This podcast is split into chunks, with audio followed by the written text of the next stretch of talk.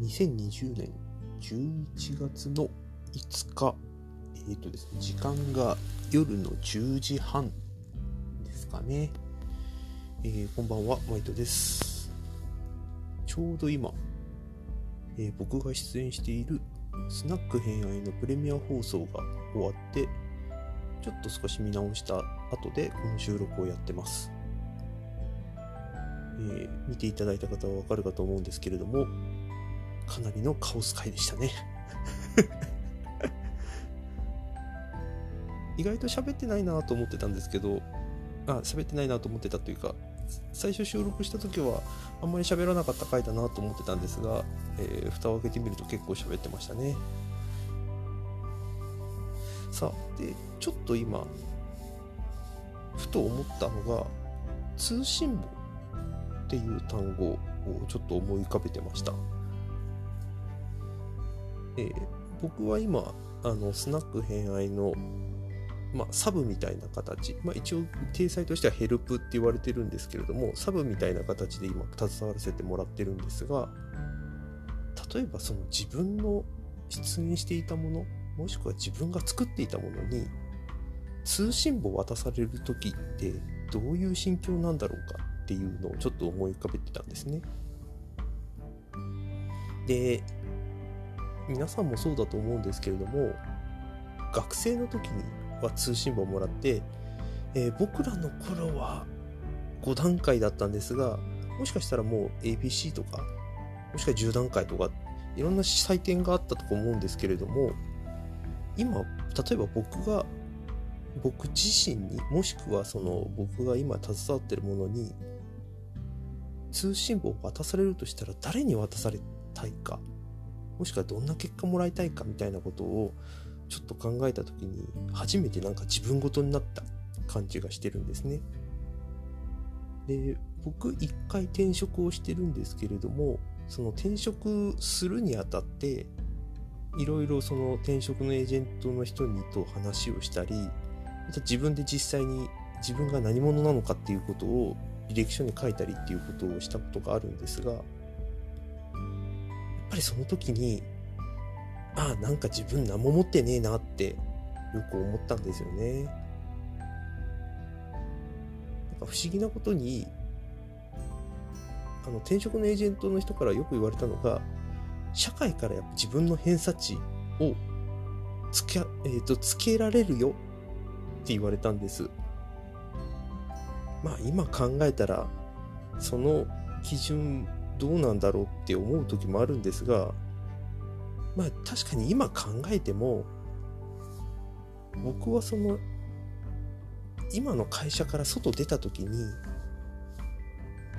何者と思として外に出ればいいんだろう、何ができますって言って言っていいんだろうっていうことは、未だに考えるネタではあります。よくありがちなのが、あの好きなことと趣味とって皆さんって区別つきますかね？僕意外と区別つかないんですよ。もしくはその好きなことと趣味と特技とどう違うのかとか、もしくは僕はこれができますっていうことをどこまで胸を張れるのかっていうこととか。で、僕が転職をしたのがちょうどご、ろくねんぐらい前なんですが、その頃に比べておそらくですけれども、そのスキル、例えば Excel がすごい早く処理できますとか、そういうことってかなり激戦区かなと思ってるんですね。で、その反面、こういうことをやってきましたとか、その自分の人柄みたいなものをちゃんとお話しできる人の方が、もしかしたらあの次の職場とか、その次の展開っていうのが や, やりやすいのかなと勝手に思ってはいるんですけれども、まあどちらにせよ通信簿つけつけられるっていうのがやっぱり怖いなっていうのをちょっと今想像して思っていました。何なんでしょうね、やっぱり人事なんでしょうかね。なんかそこは自分に対する怖さみたいなのがもしかしたらあるのかなと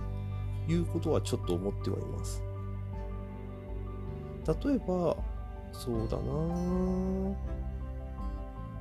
例えば技術的なことだったら、まあ、まだいいかなと。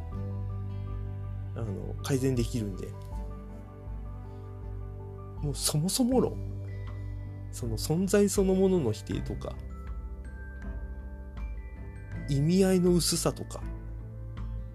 まあまあ、そもそも僕が携わらない方がいいとか、なんかその手の話出てきたらどうすんだろうと。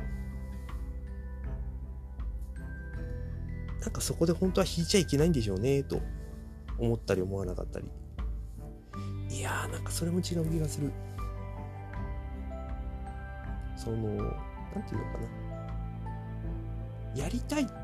それをやりたいって思うことと実際に許されないこととは本当は別のはず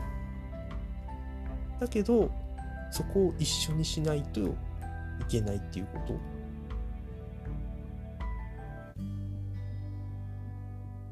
これはちょっとその京都に行った時にそのお坊さんからお話聞いた時にも改めて思ったんですけれども、何かと何かを比較するのはいいと、でも対立構造にしちゃいけないっていう話を聞き、何度かお話をされたんですね。で昭和の時代はおそらく、えー、単純比較にして対立構造にしなきゃいけなかった、みんな同じ方向に行かせなきゃいけなかったからという。でも今対立構造にすることで本来自分が持つべき価値観が阻害されている。本当は自分はその学校の成績が良くなくても何かの才能があるとか能力があるっていうにもかかわらず、学校の成績が悪いイコールその人の価値みたいになっちゃってるっていうのはおかしいと。でみんなそれに気づき始めてるんだけれども、やっぱりどこか拭えないものがある。でそれは多分象徴的なのはお金の話もそうなんだろうなって頭では分かってるんだけど、それもやっぱり、えーと、払拭することができない。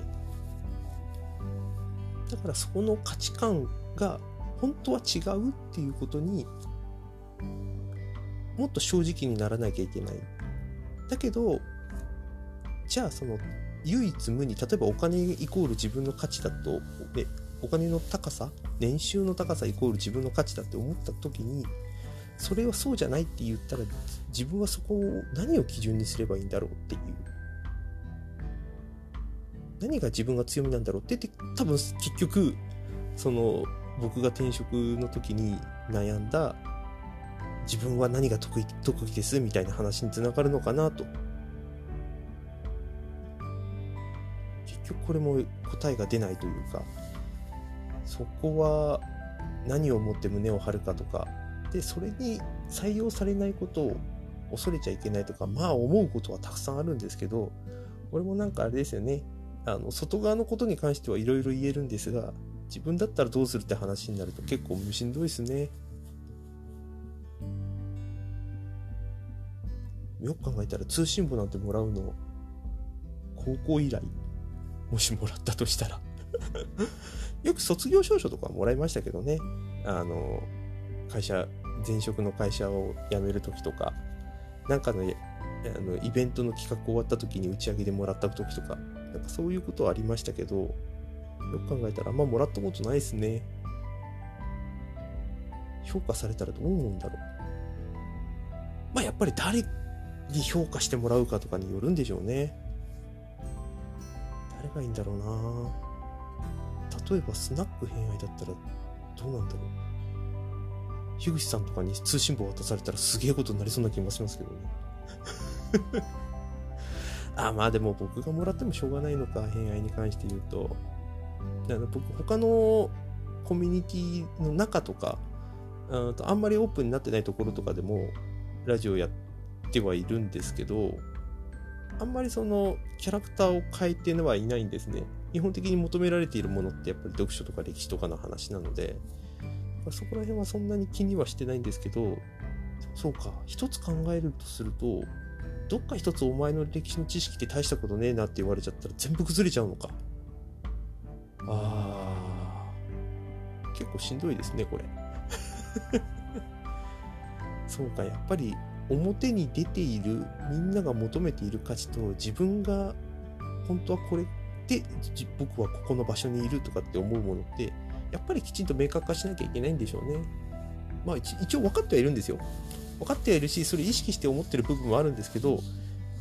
うん、やっぱりそこを意識ししてたとしてもそれを表現できてないとしたら、やっぱり寄りかかってるものがあるのかなというのはちょっと思いましたね。ちょっとこれはまた別の機会で話したいと思います。それじゃあ今日はここまで。